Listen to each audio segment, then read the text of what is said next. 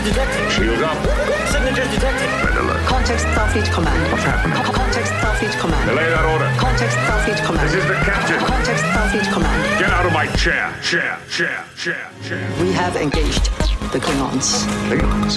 Klingons. Welcome to The Greatest Discovery. It's a new Star Trek podcast from the makers of The Greatest Generation. I'm Ben Harrison. I'm Adam Pranica. How you doing, buddy? Doing great. Uh, today's could be called the greatest discussion. Yeah, uh, this is something uh, I, I we're going to do one of these for Lower Decks. We didn't get an opportunity in the midst of our 23 weeks of new Trek, but uh, it was very interesting to go back and rewatch all of season three of Discovery uh, on binge mode because I think that maybe more than the other two seasons, this was one I was wondering whether that would improve my experience of it or harm my experience of it. Right. I think one thing is certain, though. Uh, we watched it at a pace that no one told us to watch it at. You're not going to tell me to watch a show one episode per week at a time. No way. I'm going to Yeah. take it down in two whole days, which is what I did.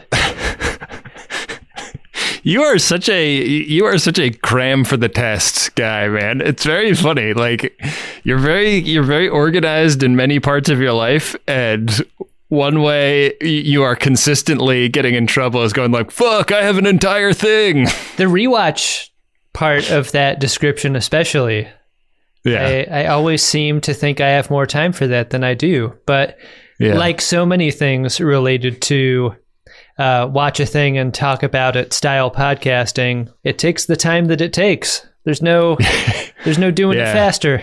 Maybe there should be a button to do like 1.5x, but for television. I mean, podcasters have had to endure the indignity of that button existing for time immemorial. Why not television producers? That would make me a hypocrite, Ben. And uh, you and I and everyone else know that uh, that's simply not the case. One thing that immediately leapt out to me on returning to episode one was that this season has Michael Burnham barf bookends. Yes. She has a big barf right at the beginning of episode one and a big barf at the end of episode 13. As a leitmotif, I can't think of a, a better one than vomit. it's very striking. Yeah. Uh, how did you feel overall about going back and rewatching season three? It does hit a lot different to to eat it all at once, I think. I don't know if it either benefits or hurts it in the process though. I was expecting a kind of epiphany about it Uh-huh. uh, after after doing it this way and I really didn't have one and I think I think in saying that I don't think that's a positive thing. Yeah. Like I think it should uh, engender a stronger feeling. Yeah. I had a couple things that struck me in different ways the second time through, but none, nothing I would describe as like I understand this season in a whole new way. I just want to level set, like for the audience. I I I'm dead inside about most things, so like the the idea that I wouldn't feel a particular way after doing anything at all, like mm-hmm. that that pencils out. So You, you're the guy that went to see The Sixth Sense, and when it when the big twist was revealed at the end, you were like, "Yeah, so what? Who cares?" uh, he was dead the whole time, and so was I. Uh, the the biggest thing that I I felt like I saw in a different way this time through was the Stamets and Adira storyline. Oh, did that get better or or not? It got a little bit better. I still think it's a I I still miss cranky Stamets, but I felt like there was more cranky Stamets than I was giving the show credit for in uh in our first watch through. And I also wondered because he starts this season in a coma, Yeah. and I wondered if like trauma was part of why he his personality seemed different to us. That's an interesting place to begin. I thought a lot about the specific wound that Stamets endured, and it was a reminder that that shrapnel wound was his chest right near his heart. Yeah. And in both the original watch and on the rewatch, I was really struck by how little I felt his life was in danger, even though we were meant to fairly explicitly feel that. Yeah. He always felt safe, I think, because Culber was always around. There wasn't Right. there wasn't the moment where he was alone at the point of near death. Like if you'll remember, the moment where where he was injured, he was among a bunch of the bridge crew. He was Right. tended to immediately by Culber. Paul, I'm going to induce coma. He was put into a coma quite intentionally instead of falling into one. Right. And I don't think that that served the intention uh, that that the show was going for, which was to make the trauma a thing that was visited upon him instead of a kind of trauma that he almost chose in a weird way. Like, like, Right. like his recovery was was something that he agreed to with with his doctor, and it seemed to lessen that lessen the hurt that I think we were meant to see him endure. Yeah, like we ended season two with like, oh man, like Stamets is is majorly fucked up, mm-hmm. and the like he is out of the bio bed and into the fryer like within presumably hours of that having happened, if not less than that amount mm-hmm. of time, and then I guess doesn't really like follow through with the course of treatment recommended. But he is like a cranky dude until like the end of episode three when he meets Adira. Right. He's cranky and stametsy with people a bunch of times after that too. It's just that with Adira he is different. This is a show that uh, doesn't shy away from placing its characters near death. And I felt the proximity to death with Owo far greater than I did with Stamets. And Stamets is given a couple of episodes to Yeah. to to walk with that. There is a Culber log at the beginning of episode four where he's talking about, you know, everyone feeling adrift and disconnected and stuff. And the way that's edited and the way it's presented feels very much pointed at the Keyla Detmer uh, PTSD storyline. Um, and it also I think that's also a thing that made me think about Stamets a little bit more. Like I think that that feeling disconnected and adrift thing manifests in him in wanting to form a like familial style connection with Adira. And I I think that like they justify that plenty of times, but I just wish that I'd heard it from him, like in a conversation with Hugh, you know, the while they were brushing their teeth or something. the closest they got to that point was when uh, Culber and Stamets are in bed, and Stamets tells Culber, "Like I, I see so much of of Adira's experience in mine. I want Yeah. because Adira has just endured the loss of someone close to them. Like I want to help them." Yeah. But but that is very different from I want to be their family. And I Right. and I want to and I want that to be a consensual thing. Yeah, a scene where he proposes Yeah. that uh, Dira would have would have gone a long way toward making that a thing. Also, I think so Um, too. Yeah. Another thing that hit me about like the whole season was how much it felt like it was about facing your fears. That is basically the storyline of episode four with Adira going to Trill and facing their fears of like I mean it's a it's a repressed memory. It's so it's so scary to Adira to remember the generation ship and Gray and Right. all of that. And that's very, very similar to the kind of story that they tell about Su'Kal at the toward the end of the season. It's so interesting to go back to the beginning and rewatch Adira's storyline because I was I was scrutinizing all of the details that had to do with Adira being a part of the Earth Defense Force and why that would ever have happened. Right. during the rewatch, I'm not sure that uh, I'm not sure that that hung together any better because Yeah. what we're given, especially in episode four, is the fact that Adira does not remember how they got the symbiont, only that they got it. Right. And it seems extremely far fetched that Adira would have known that they were Trill, had the symbiont, and would have joined the Earth Defense Force, and the Earth Defense Force wouldn't know that, like, you have to piss test to work in an office today. like, you can't tell me that the EDF, which Are like so hardline, uh, the the Federation HQ sta scanned Discovery and knew Adira was aboard with a symbiont inside them. You can't tell me that the EDF didn't also know that about them and wouldn't scrutinize that in a way that would probably make Adira not a great choice for an away team of this kind.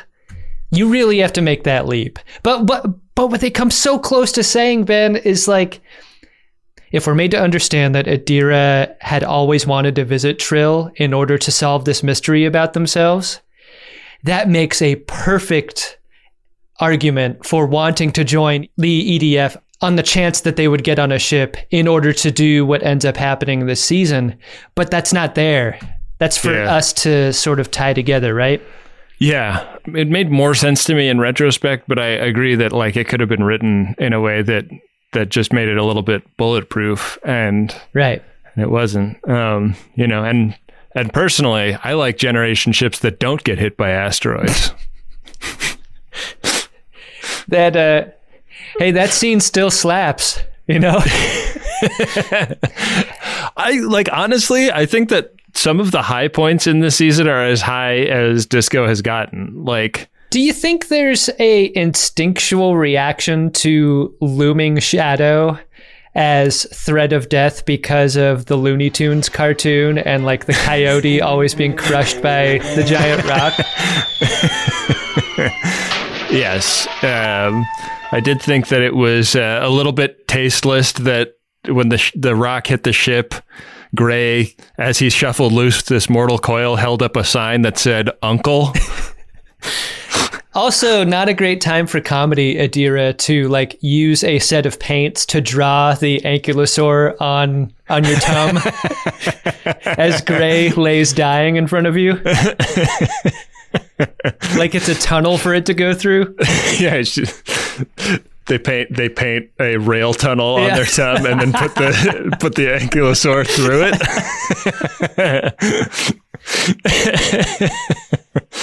and then a dot twenty three tries to go through it and just you know Yeah, bounces off the belly. Apart.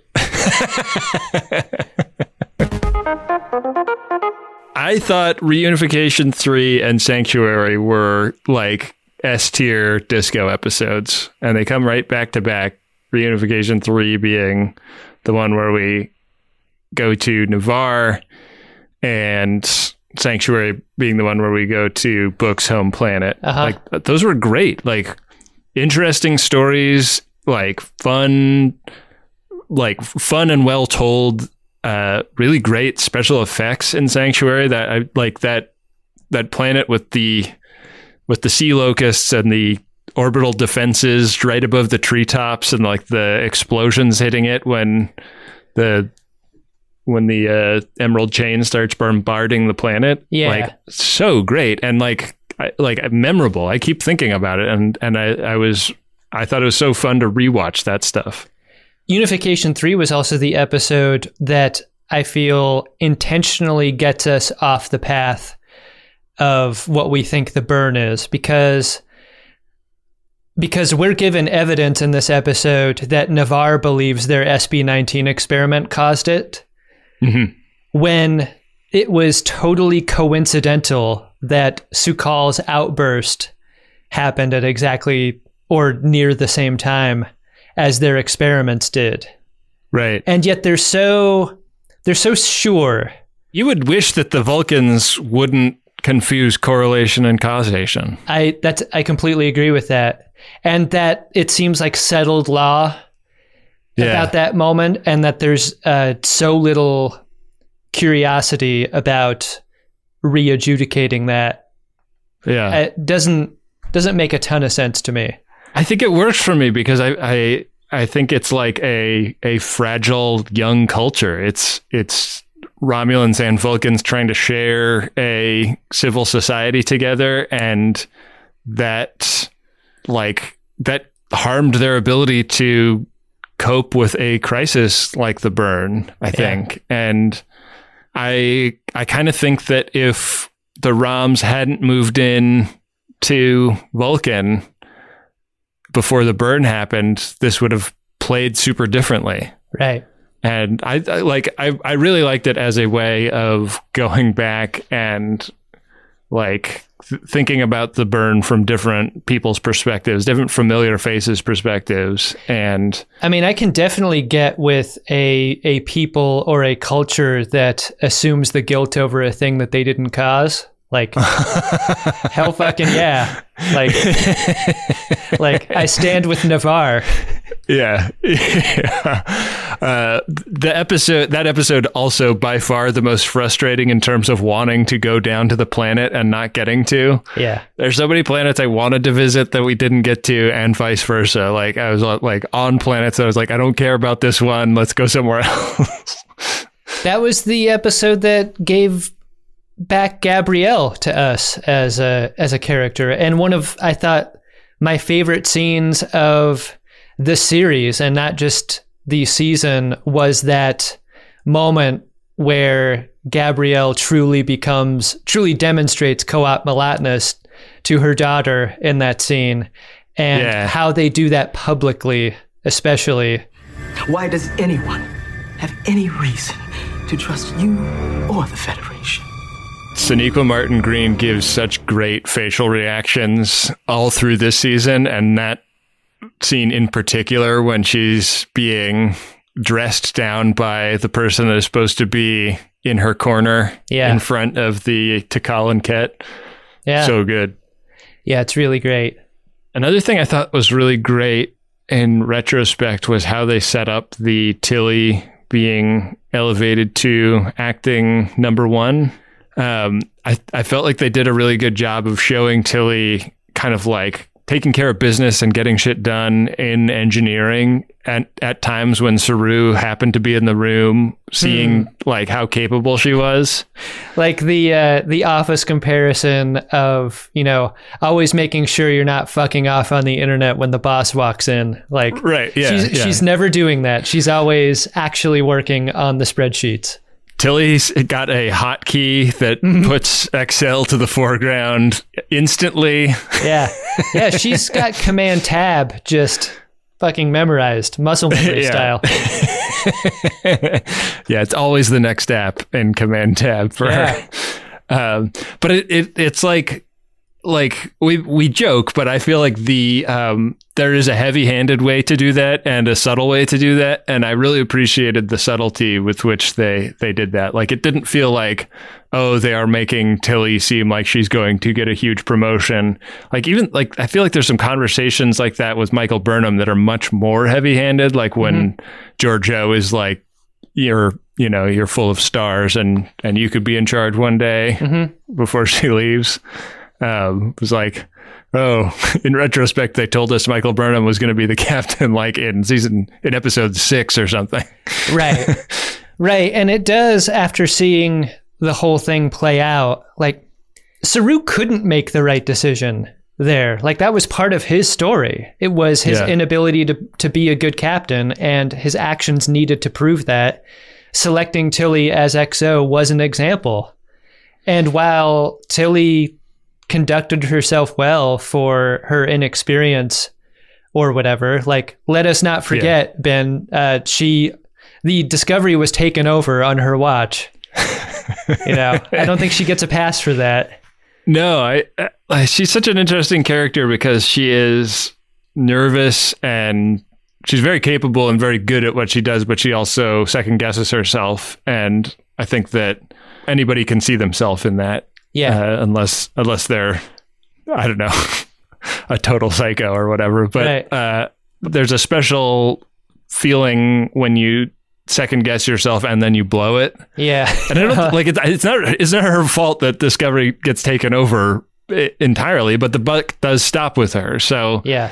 like that's a that's a really heavy story to tell about that character and i thought it was great that they did it in a way that doesn't like make us you know it make like you continue to empathize with tilly and continue to root for her despite that.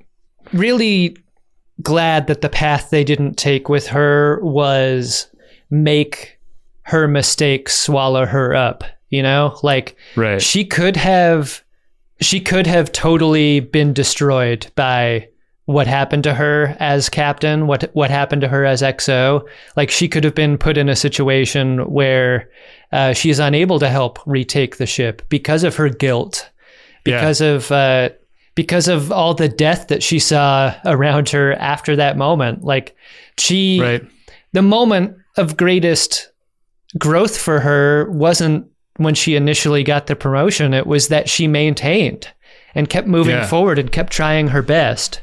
Would you say that that was her moment of greatest discovery Yeah. Yeah, maybe it was. um i wondered because i think Riker says engage when he is when he has the con does do you, when you're number one and the captain is not on the bridge do you use your captain's catchphrase does uh does number one on the uh disco era Enterprise say punch it when pike is not on the bridge That's a great question because I think it's that thing that we learn about in Crimson Tide, right? The uh, the continuity of commands is such Yeah. that the captain says something, the and then the exo says something almost immediately after, and then everyone goes to work for a variety of reasons that that are obvious, uh, especially during a crisis situation. I think that means that the answer is the whoever has the con in the absence of their captain should probably say the same thing so that there's continuity of understanding. you don't want During Keyla. Detmer sitting there going like wait what Yeah, oh yeah right You know? exactly. you don't want that split second of of wondering it, does that mean go Uh, the split second of wondering is enough time for uh, Osyraa to beam onto your ship because that's how fast personal Yeah. transporters work. Yeah, they got somebody in the spork box in that moment. It made me wonder if we should try to workshop what Saru's catchphrase could have been. Yeah. I wrote down "boom shakalaka." maybe too. Maybe it takes too long to get out. Do you need Saru to do such a bad job with his catchphrase to make Michael Burnham's eventual unveiling of her own catchphrase better? Because I think it stands up great on its own without Yeah. the comparison. But the comparison Right. is something the show is encouraging you to make. Which is kind of a disservice to Saru's character. What if it was just go? I feel like Saru could really deliver go. Yeah, I like that too. Whatever he says, he should uh, keep his hands and specifically his fingers out of it. Yeah, keep keep a thumb on the bean so that they don't come up up into frame. Yeah.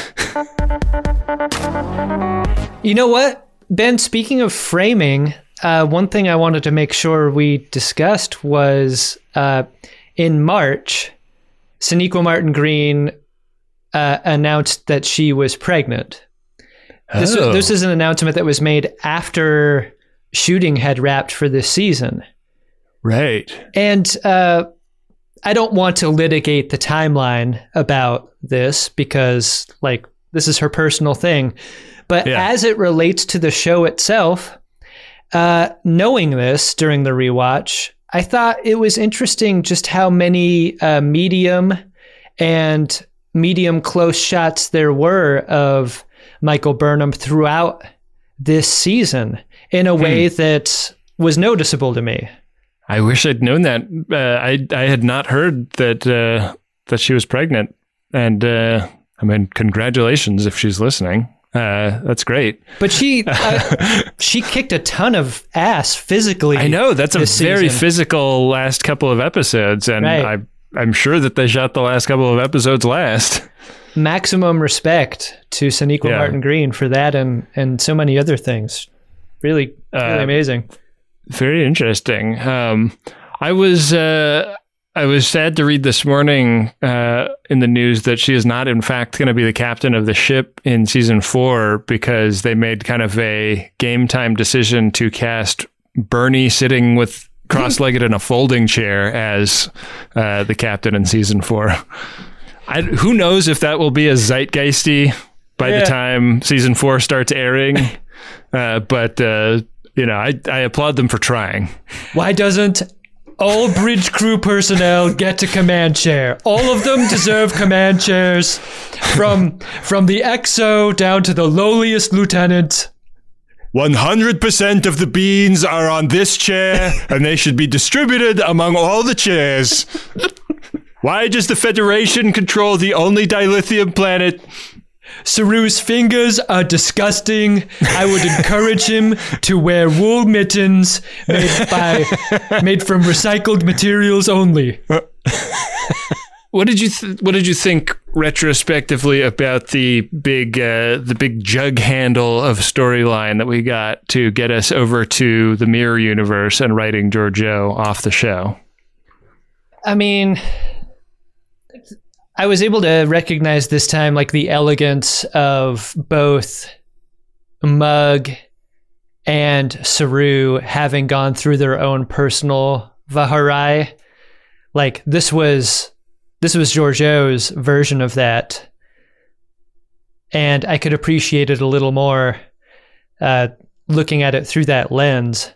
But one question I had like like part of her process like when she's finally out of this story and back into her time and she's talking to the guardian of forever and michael burnham about her journey she makes a big deal about Guardian of Forever. Oh, sorry, I, I got confused. I know him as Carl. He's Right. He's a close friend. yeah he's not that close to me which is why i referred to him by his title Yeah. she made a big deal about how how much she regretted killing uh mub over there Yeah. And I wonder if that would have hit differently if like did that matter that she that she killed her again and felt bad about it. It that her story unfolded so similarly as it did before. Yeah. I don't know. I was expecting her epiphany to come not from the repetition, but instead by by something a little more differently presented, an, a situation that was far different than than she had previously been through. That maybe had to do with uh, with the guy that she screams about in her visions over and over again, San.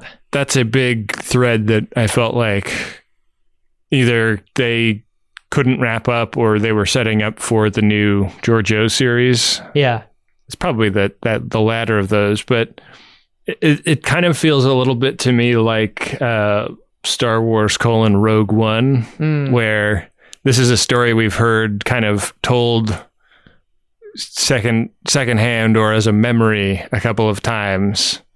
Or we've had we've had bits and pieces of that story, and this is her going back and reliving it uh, on screen for us. And we, we don't have any reason to believe that that's the same universe that she's going to go back to when she goes through the portal the second time. And Right. I, I scrutinized this part so much. She's going back in time to where the Mirror and Prime universes are more closely aligned right, before diverging in the way that they have for the past Yeah. 900 years. Because that show is about her being in Section Thirty One, right?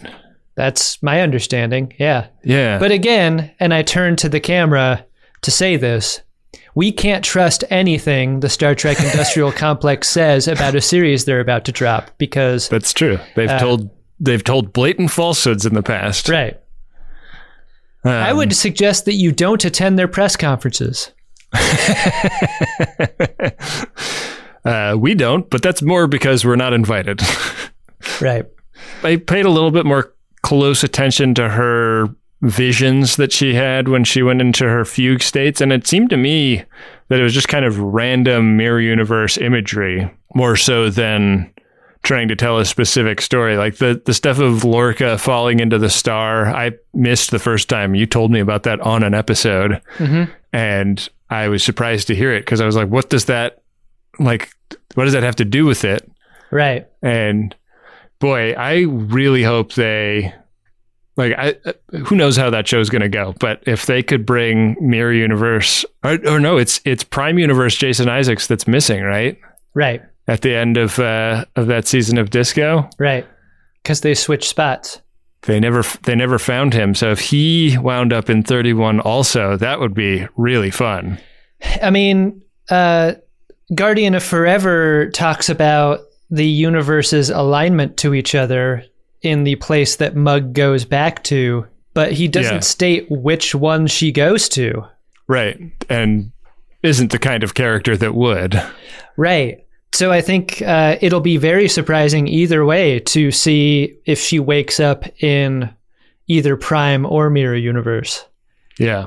There was so much Lorca talk in those couple of episodes that I will feel really I will feel away if they don't if they don't address that in that show. This show is hooked on the sweet, sweet Mirror Universe, and I would be shocked if if Mug didn't go back to the Mirror Universe as a Wow. place to start her show.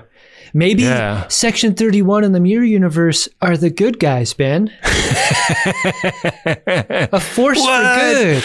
No.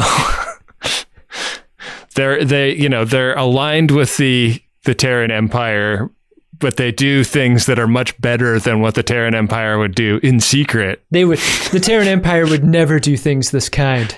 Yeah, they're like uh, providing food aid to starving planets and stuff, and they're like, "Whoa, Killy gets a birthday card from Section 31. Like, only they would do this to me. I was uh, I was noticing how uh, everybody in the mirror universe, almost everybody in the mirror universe, has extremely flat ironed hair, and and Captain Killy is is like the signature example of this. But I I just feel like the like the mirror universe is really has really got an aesthetic in terms of hair looks. Yeah, no kidding.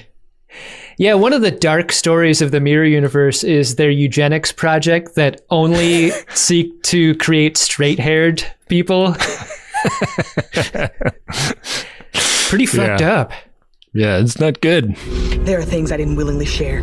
there were some opportunities for comedy that I feel like were missed in this uh, season. One, uh, I think we talked about a little bit, but the idea of Culber treating the Kili when they get to Federation HQ and they get the mm-hmm. they get the the seed vault ship cure for for the Kili, Yeah. like. He's got to look like a doctor with a leather cone over his nose during the plague to those people. you know? I love how much more we get of Culber this season, but I would have preferred his story to be more credible in scenes like this, you know? Yeah. They got three weeks to refit the disco to the disco A, and there's some brief mention made of retraining and stuff like mm-hmm. that. And I I wish I wish we'd gotten a montage or something. Like I wish we'd seen more of that. I wish we knew what it meant because like Culber and Dr. Pollard are doing medic medicine at the advanced like level of this modern era which i like it's plausible to me. Like i think that a lot of what a doctor learns in medical school is about like how to like where to look for information on the diagnosis you're trying to make and then information on the cure you're trying to like prescribe. I, I like i know that that's like insanely reductive but i i don't I don't think it's it, it strains credulity for me that they could retrain in three weeks, but I just wish it had felt like they'd had three weeks. I think it would help support the the feeling of wonder about living in a far distant future that the show tries so hard to project. Like if we don't if we don't see the advancement through people advancing Yeah, and instead we're just picking them up and placing them in advancement like that is Yeah. especially where it's where it's related to medicine, I think that could have been a really cool scene. And it only needs to be one scene or or Yeah. a scene that's referred to. Like the that scene in the fourth Star Trek movie uh, where Dr. McCoy is is calling, you know, modern medical practitioners barbarians basically. Like Yeah, yeah. I love that scene. could be could be like played in reverse in such an interesting way in a way that helps us learn about how It's got to be exciting, right? Like, Yeah. like Culber to be like, oh man, we can like rebuild the spleen on the molecular level. God, what we used to do was barbaric by comparison. right right I think Detmer is the only character that we really get a deep dive in what that feels like. And it's because she is kind of resistant to the new shit. She doesn't like the new interface. She doesn't like feeling disconnected from the ship in the way that it makes her feel disconnected. my VCR works just fine why would I need a DVD player Yeah, and, and that that whole Detmer storyline uh, worked great for me the second time through. I I, uh, I I liked it just as much on the rewatch. she gets a scene in the mirror universe where you, where she's out of her uh, appliance, and it made me think about if, as a part of her processing her trauma, if she is a character ever considered, you know, using the advances in modern medical technology to to remove it. Yeah, You know, right. because she's someone like part of her story is quite intentionally about confronting trauma and getting past it like as a as a process Which was a huge theme this season. yeah and that seems like a very visual way to uh to articulate that Yeah, that's a great point. she's such a badass Yeah, i i like her character and i like uh, i like the actor who plays her pretty fun I really hope that they spend more time telling us stories about the bridge crew in uh, in season four. Hey, uh, pop quiz, hotshot. Uh, which one? which one is Rhys and which one is Bryce? Uh, I th- I think uh, Bryce is the comms guy and Rhys is the tactics guy. Uh, we may never know, Ben. I can't find the answer to that question anywhere. I've been digging through Memory Alpha. No idea. No entries on those Yeah. characters. They're Yeah, like, would, who? would someone please make an entry about them because we want to know more about them? We should make those entries and just write like really deep fan fiction about them, like like really develop their backstories, and then see if any of that works its way into the show. They've got to be the actors who play those characters have to be psyched about the Mirror Universe episodes because those are the ones where they get a lot to do, like really scene chewy moments for them that Yeah. uh, that they really appear to relish. It was very fun to that they brought back um, Airiam for Yeah. that stuff. Like, Yeah. I like that the show is willing to to do those things. For as much as we made about, you know, so many stories being about Michael Burnham in proximity to the problem and the solution that anyone is having, I think the mm-hmm. rewatch made me recognize a little more that for how much that's true, uh, the main stories, like the A stories of most episodes this season, really are about Saru and Georgiou and Stamets and Adira, you know? Interesting. Yeah, that's true. Um, yeah, I would say that the primary episode that I wonder if it would have worked better with Michael Burnham less in it was uh, "Forget Me Not" when they go to Trill. Yeah. I thought I thought that like it's it's a little early to be quite where it goes with Stamets and Adira, but I kind of thought a, a rework of that with Stamets going into the milk bath with Adira maybe would have helped that storyline along a little bit. Um, like I don't I don't know if he could have like kicked the butts of the spear toting trill guards Yeah. uh, quite as easily as Michael Burnham did. That would have been amazing to see. Have we seen Stamets get in a Star Trek fight? I kind of don't think we have. That's not really his way. Yeah, like recast the character instead of Michael Burnham on that mission. Stamets is an interesting possibility. Culber would have been interesting. Owo can hold her breath underwater forever. Like, why why is Owo face down in the water? She's been like that for five minutes. We're starting to get worried. that would have been a great way to just plant the the Owo Yeah. breath holding prowess way earlier in the season, so she didn't have to say it out loud in the would have been last awesome episode. we saw it. Yeah. That's great. a big, big question I had rewatching is I wondered a lot about how they decided on the timeline, have, having them be 125 years out from when the burn happened. Mm-hmm. Because it, it makes a lot of this weird to me. Like, Su'Kal is in his 130s when they meet him mm-hmm. because he's like a kid when when he did it. We also meet a super old Kelpian.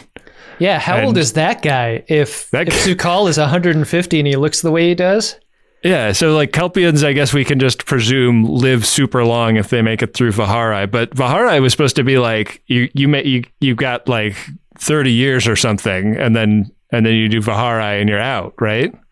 I feel like Saru is going to be president of the Federation or or a high-ranking admiral eventually, just because of how much time he's got on the clock.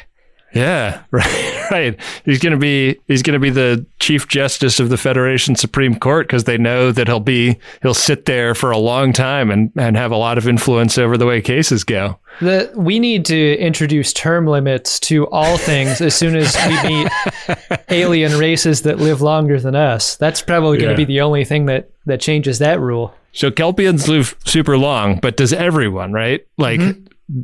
Zareh talks about how the the burn was good for him. So he is presumably lived long enough to know life before and after. Oh my!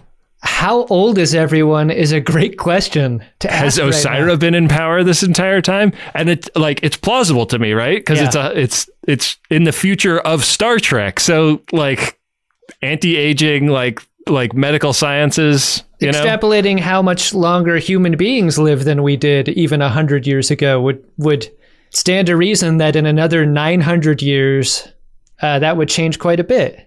I wondered if the writers, in retrospect, wish they could have tweaked that number, like done some pickups and changed it to a shorter amount of time, or if they wished they'd put some stuff in about characters going like, wow, like humans are living like 200, 250 years easy in this time period, but also you can't get anywhere. So they're stuck. Like the crew is grieving the deaths of their of the up branches of their family tree. When Yeah. there's a possibility that one or several of them may still be alive. I know. Yeah. They, they all assume Adira is 16, but they're in fact like 82. Right, right. I mean, Adira was still born after the burn, but they've been alive a long ass time. One character I grew to appreciate more this time than the first run through was Osyraa. yeah. Uh, I enjoyed Janet Kidder's performance quite a bit. Uh, she brings a fun physicality to a character I didn't think of physically the first time through. It's not just about like expression, but like so much of her deal is posture and Yeah. what she does with her hands. And this is something that I've always noticed when I watch TV at the at the repetition that we do. But like I thought I thought she did great. And depending on who she was standing or sitting across from, uh, you really get to appreciate those choices that she makes. yeah. I was looking her up when uh, I was doing my rewatch and discovered that she is the niece of Margot Kidder, Right. who was uh, From Superman's Superman. girlfriend. Yeah. Let me make this one really easy for you. Why? You know what other actor uh, I think of in the same way was uh, was the guy who plays Ryn, Noah Averbach Katz. Uh huh. like he's a he's a really great posture expression where are my hands actor and i Totally. think and i think when you're wearing a facial prosthetic like he was that's what you got You've, you've got you've you've got to get a lot more across in your in your physicality for sure. especially those scenes in the scrapyard and stuff like like looking as beaten as he does is so much more than an expression. It's it's in every possible way you carry yourself, and Yeah. you really with with very little dialogue, you get a great understanding of what that guy's been through. He, he was a real fun recurring character. I was a little sad that they killed him off because I feel like he could be a, a pretty interesting addition to the crew. Did you have a good grasp of how those guns worked? Like the most popular gun this season was that kind of shotgun looking format. Yeah. Of- of the weapon. hinges at the handle. And it kind of does so many different things, right? Because Michael Burnham kind of charges it up by clacking it uh, in order to shoot that guard in the uh, in the computer uh, area of the ship. And then Right. there's clearly a version of it that only stuns because that was the version of it that was used uh, to shoot a bunch of the uh, a bunch of the guards. Earlier. And then there's the like charcoal ray version that we see in the colony where yeah. that guy gets his chest cooked and then they shoot Mirror Universe Georgiou with it and she's like, That was great. Do it again. so many of the props on, on the show are so fully developed and thoughtful that like there is very clearly a lightness to this weapon in carrying it and winging it around that I know they thought a lot about because Right. this is the future. Shouldn't it be super light? But also there's something less threatening about a weapon that you could uh, that you could pick up 10 of in a pile. You know what I mean? Yeah, because if you need to bludgeon someone with it, you want it to have a little oomph to it. And that is something that this weapon does quite a bit, and it doesn't seem to hit as hard in those Yeah. scenes because you know it's so light to carry. Mm-hmm. Yeah. Ben, did that materialize inside the uh, the programmable matter when when Michael Burnham is pushed into that part of the computer core into the programmable matter? I'm almost positive she goes in without a weapon. But then does she manifest that out of the matter that she's Oh. submerged in? Man. because it's shot in medium close up, you don't see what she may or may not be holding. Yeah. So Michael Burnham does have that have that gun. Osyraa kind of uses uses the gun and a hand around Michael Burnham's neck to push her into the Oh, into the programmable matter. you can't do that, Osyraa. You gotta Yeah. you gotta take Yeah. the weapon. Yeah, I mean you can use it to push but then like keep a hand on the weapon before you lose tr- track of it, you know. Pull that back out. The weapon should have shot programmable matter because the programmable Oh, matter goes man. into Michael Burnham's mouth. That's that's what she barfs out after. But what's going up the barrel of that weapon then? Yeah. Does it damage the programmable matter that she shot through it the way she did? You know? Yeah, they cut to the wide shot and boom. This last episode of the season is uh, as breathlessly paced as any other uh, that we've seen in the entire series. But I thought in this rewatch, the simultaneity of escaping Federation HQ and interrogating Book at the exact same time that Osyraa is doing is Yeah. In in real time extremely far fetched and nicely Yeah. obscured because of all the action taking place. As a person who's spent the last couple of weeks doing a lot of trying to do two or three things at the same time Yeah. and failing to bring my best self to those things, uh, I was like, how, how are you doing all of this, Osyraa? You're, you're doing too much. Right. Step Yeah. it back. Yeah.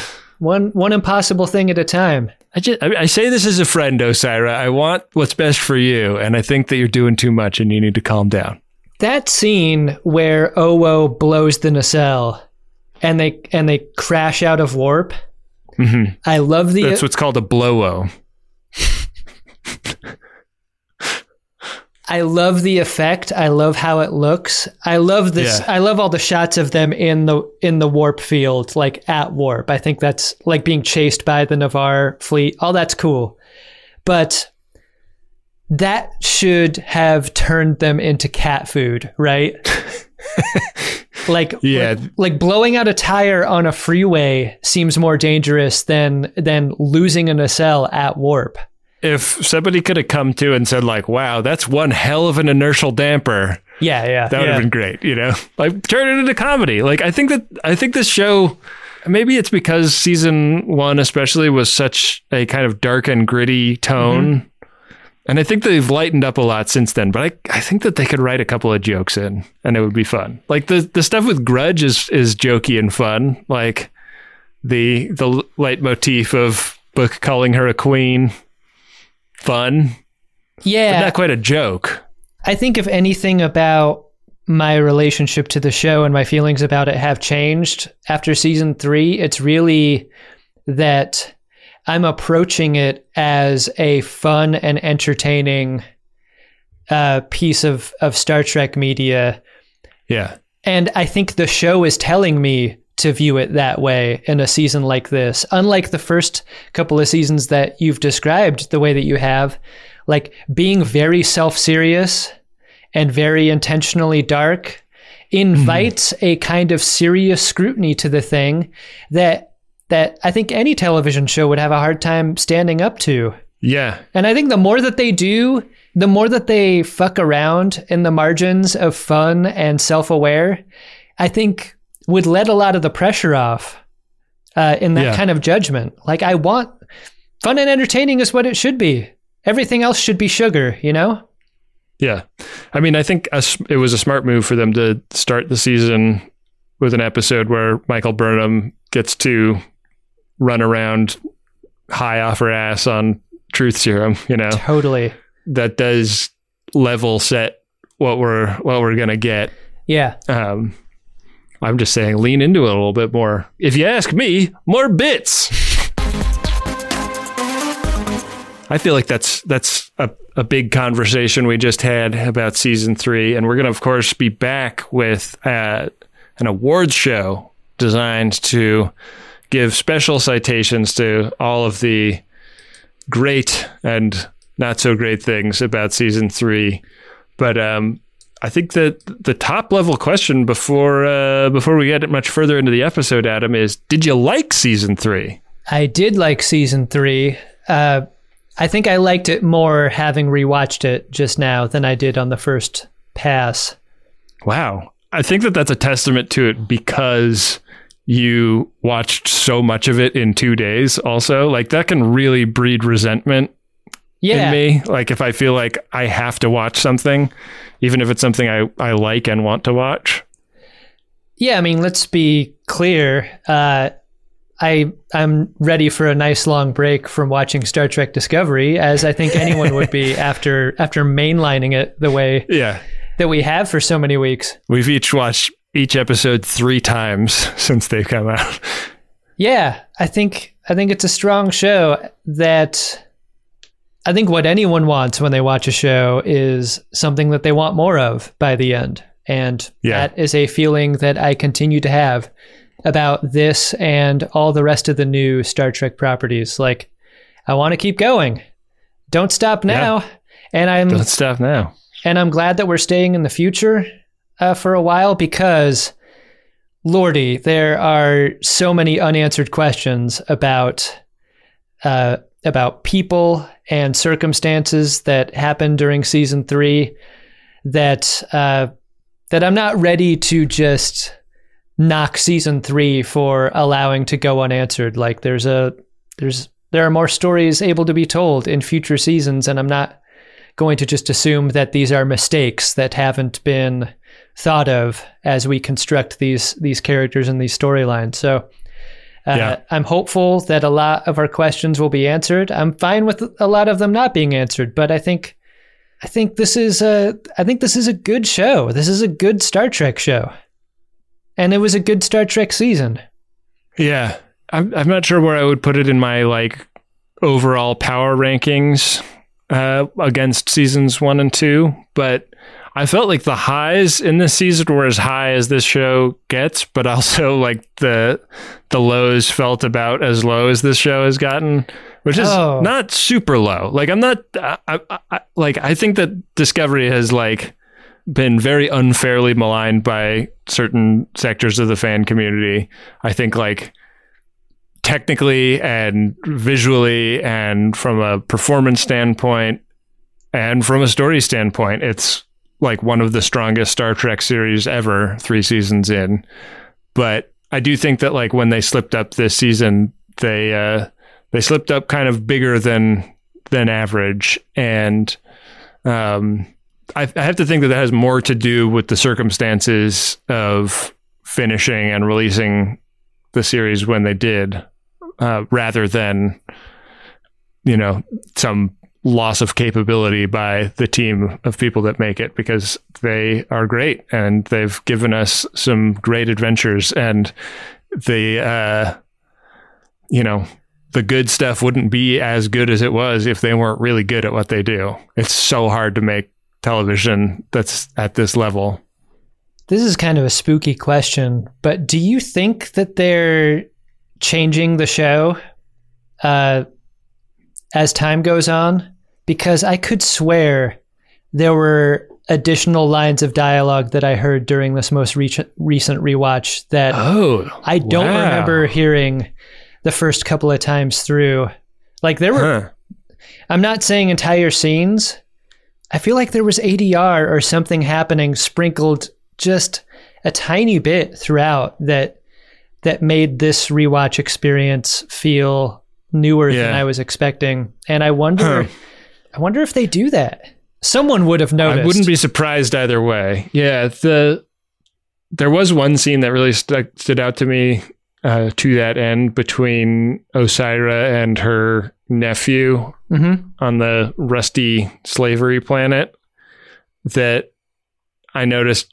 I, it it stood out to me because I was noticing that like almost never when Osyraa was speaking was she the one on camera it was always like him reacting and then her reacting Right. and then cut to a very wide shot where somebody walks behind a piece of equipment and says something Yeah. and I was like wow like like they shot this knowing that they may have to change a lot about it in post so they give themselves a lot of options for how to do that and I think that that has got to be how you roll when you're making a like big story threaded season of television like you have to give yourself the ability to tweak stuff as as the vision of the, of what the season is going to look like starts to take shape.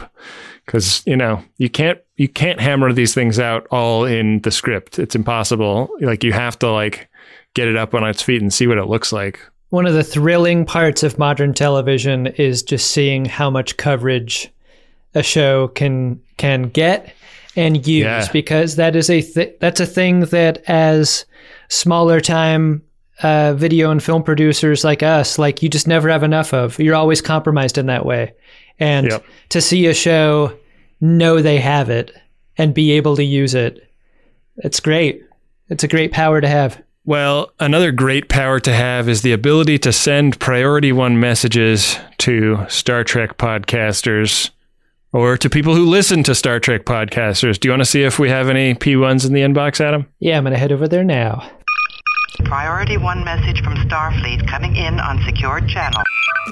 Our first message here is of a personal nature. It's from Joe and it's to Shelby. Goes like this It's January 1, 2021, and my feelings can be stifled no longer. Let's kick the shit out of this year and make a baby and show baby Riker all the things we love in life together.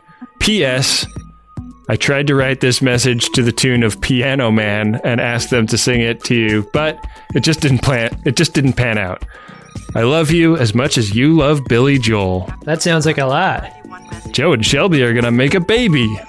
Assuming Shelby is as into the idea as Joe appears to be. Let's hope they're in agreement on that. Yeah, that's something. That's something you want to be aligned on. Uh, wow, that's that's great. I I hope you guys do kick the shit out of 2021. I hope we all do. Yeah, I uh, we deserve a kick-ass year. I was watching an episode of the Huell Howser program where he he takes a tour of a factory that makes prison toilets. and he was so Yes. he was so excited and joyful and curious about confronting every little object, every little process, every person involved that I was like, Yeah. that's how I want to go into 2021. Yeah. Like with that kind of vibe. with the wonderment of a Huell Howser. with the wonderment of a Huell Howser visiting a prison toilet factory.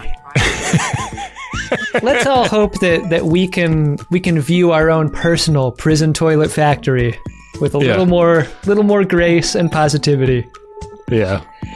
Ben, our second priority one message is from Curtis. It is to Adam, Ben, and Robs, and the message goes like this Hey guys, longtime viewer of the Uxbridge Shimoda family of shows. Every time I try to do a podcast related bit, it goes catastrophically wrong. so I'm not even going to try. I'm just glad I could book a P1 message to support your show. And that's spelled that's spelled in a way that we love, based on Yeah. a, a classic character from this season. we we barely got to get into Yor. Yeah. Maybe uh maybe that new Georgiou show will be about the temporal Cold War and we'll get to meet Yor. Spend some time with him before he dies. His painful, painful death. Thanks and keep up the good work, says Curtis. Thanks, Curtis. We're gonna. Thank you, Curtis. Um Curtis, you're a great listener and we really appreciate you. Well done.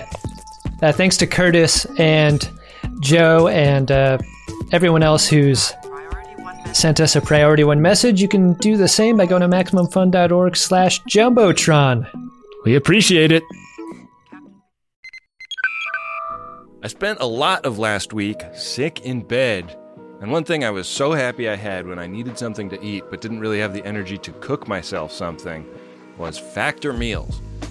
Got a couple of these in the fridge at all times, and they are delicious, fresh, never frozen, chef crafted meals. And they're ready to go just about two minutes. And this is convenience food that is actually tasty and full of real ingredients and not hyper processed crap. And they got you covered all throughout the day. They got pancakes, smoothies, grab and go bites, and uh, you can get as much or as little as you need by choosing your meals every week. Plus, you can pause and reschedule deliveries at any time. So head to factormeals.com slash trek50 and use code trek50 to get 50% off. That's code trek50 at factormeals.com slash trek50 to get 50% off. What do you think of when you think of male grooming? Maybe it's a sharp haircut and a little bit of product, or a bit of the old beard wax twisted into the ends of a mustache. Maybe it's a shower, a shave, a little spritz of fragrance. Me? I think of shaving my nuts. And not just my nuts, all around those nuts. I'm talking all around those nuts. And this form of male grooming is hard to do when your junk looks like a log of Play Doh rolled through a dustpan in a barber shop. It's wrinkly, it's wriggly, nothing stays in place, and it's the one area where you don't want to have an accident. That's why I'm glad we're sponsored by the spring cleaning champions at Manscaped. They sent me their brand new Lawnmower 5.0 Ultra. It's their fifth generation trimmer, featuring two interchangeable next gen skin safe blade heads, a standard one for taking a little bit off the top, and a new foil blade to go smooth wherever your heart desires. They also sent me an extra large Manscaped t shirt, which I will never wear, but it was nice of them to do. Get 20% off and free shipping with the code TREK at manscaped.com. That's 20% off and free shipping with the code TREK at manscaped.com. Nothing like a little spring cleaning in your pants. Back for another game. You know it. What's going on? Just one more week till Max Fun Drive. Hard to believe. It's been a heck of a year since the last one. We're now a worker owned co op. We raised $50,000 for charity last year. And we've added a bunch of awesome new shows. But do you think we're ready to do it again? Absolutely. Lovely new gifts are lined up. The episodes will be amazing. And wait till everyone hears the bonus content. Yeah, plus they know to go to MaximumFun.org slash newsletter, so they're getting all the news. Oh, like that meetup day is on Thursday, March 21st. Then what's bothering you? Me? Oh, nothing. We're all set for Max Fun Drive to start on Monday, March 18th. I just didn't want you to see this coming. Check. What? Hang on. Most of the plants humans eat are technically grass. Most of the asphalt we drive on is almost a liquid. The formula of WD 40 is San Diego's greatest secret. Zippers were invented by a Swedish immigrant love story. On the podcast Secretly Incredibly Fascinating, we explore this type of amazing stuff. Stuff about ordinary topics like cabbage and batteries and socks. Topics you'd never expect to be the title of the podcast Secretly Incredibly Fascinating. Find us by searching for the word secretly in your podcast app. And at MaximumFun.org. Hey, Ben. What's that, Adam? Did you discover yourself a Star Trek Discovery Season 3 Edward Larkin? You're the Edward Larkin for season three. God, I like speaking of like Looney Tunes cartoons. I just uh, I just zoiks and away myself right into the Yor bit again. How about you? I'm gonna make Paul Stamets my Edward Larkin because wow. I mean, thinking of the qualities of an Edward Larkin, they uh, they feel more and more familiar to me when I think of of Paul Stamets this episode. He's a guy that just bursts into scenes asking asking people to obey him and and believe that his priorities should be everyone's. Yeah. Uh, he is a character that gets like almost the least dignity of anyone this season. Like he is humiliated over and over again. When Anthony Rapp says my whole life is in that nebula, that should be a low point for the series and the show because it shouldn't work. I think we've said Yeah. it before. Anthony Rapp, uh, by being Anthony Rapp, brings a lot to a character that has not had a good season, I would say. Yeah. Well, he actually uh, that was a an ad lib on set. I actually there was a, some IMDb trivia about this. He originally, as scripted, he was supposed to say, "I left a cup of coffee in that nebula." Great. So they changed it. They let him change it. That's the kind of prerogative he has That's, as an actor. that's power. Good for him. Strong actors union. When you're when you're part of the Broadway Actors Union and the uh, Screen Actors Guild and all the rest, like you can you can do that. yeah. You can, you can write your own lines on set. So we are going to be back next week with the the Larkin Awards for Star Trek Discovery season three. Uh, looking forward to that in a big way. Um, Yeah, the uh, the people at PricewaterhouseCoopers are already tabulating the votes uh, for all the FYC categories. Many of our favorite characters are getting fitted for uh, their formal wear. Oh yeah, yeah. The, uh, Everyone wants to know what Kevin Uxbridge is wearing. yeah, like uh, like who Kevin Uxbridge is wearing more specifically. You know. I'm wearing the skin of the Husnock. Call me Buffalo Kevin. Uh, we want to thank Rob Schulte for a great season of producing The Greatest Discovery. And Yeah. uh, looking forward to bringing you some super fun off season episodes here in the feed before uh, coming back for whatever is next in new Star Trek. Yeah, which uh, we don't even we don't know nothing. We're gonna be as as surprised as all of you are. Looking forward to the good kind of surprises. Yeah, take it away, Rob. The Greatest Discovery is a maximum fun podcast hosted by Adam Pranica and Ben Harrison. This podcast is produced by me, Rob Schulte. Thanks for another great season. Don't forget that The Greatest Discovery's theme music is by Adam Ragusea, who has an amazing cooking channel that you should check out on YouTube. And remember, you can now follow us on Twitter and Instagram under the handles Greatest Trek. Those accounts are run by the great Bill Tilley. We thank you, Bill. If you'd like to support the podcast, we would really appreciate it if you left us a five star review on your podcatcher of choice, or head to maximumfun.org slash join. And for as little as $5 a month, you'll gain access to a bunch of bonus content, including some stuff your hosts Adam and Ben have reviewed. It's a whole lot of fun. Check it out. See you next week on The Greatest Discovery.